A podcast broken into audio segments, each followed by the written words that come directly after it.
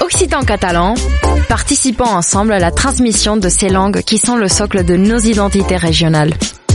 Les radios du collectif des radios libres d'Occitanie, en partenariat avec la région Occitanie-Pyrénées-Méditerranée, vous proposent sans définition de mots de nos langues régionales.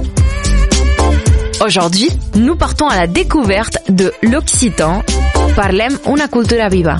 Une minute, une définition.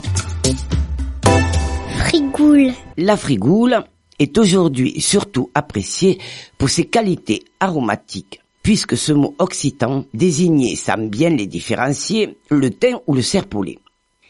Certains l'apprécient encore également pour ses vertus médicinales.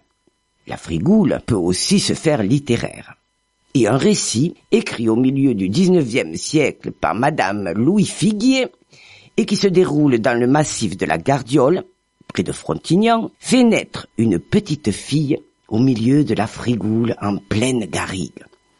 Elle s'appellera Frigoulette, le mot dérivé du latin ferus ou fericula, qui désignait quelque chose de sauvage et le thym pousse et fleurit effectivement facilement sur des terres qui ne sont pas ou qui ne sont plus cultivées.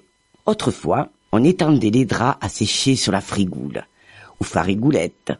Le tissu s'imprégnait alors de son odeur et embaumait les nuits de nos aïeux. C'était Parlem una cultura viva. Une minute, une définition.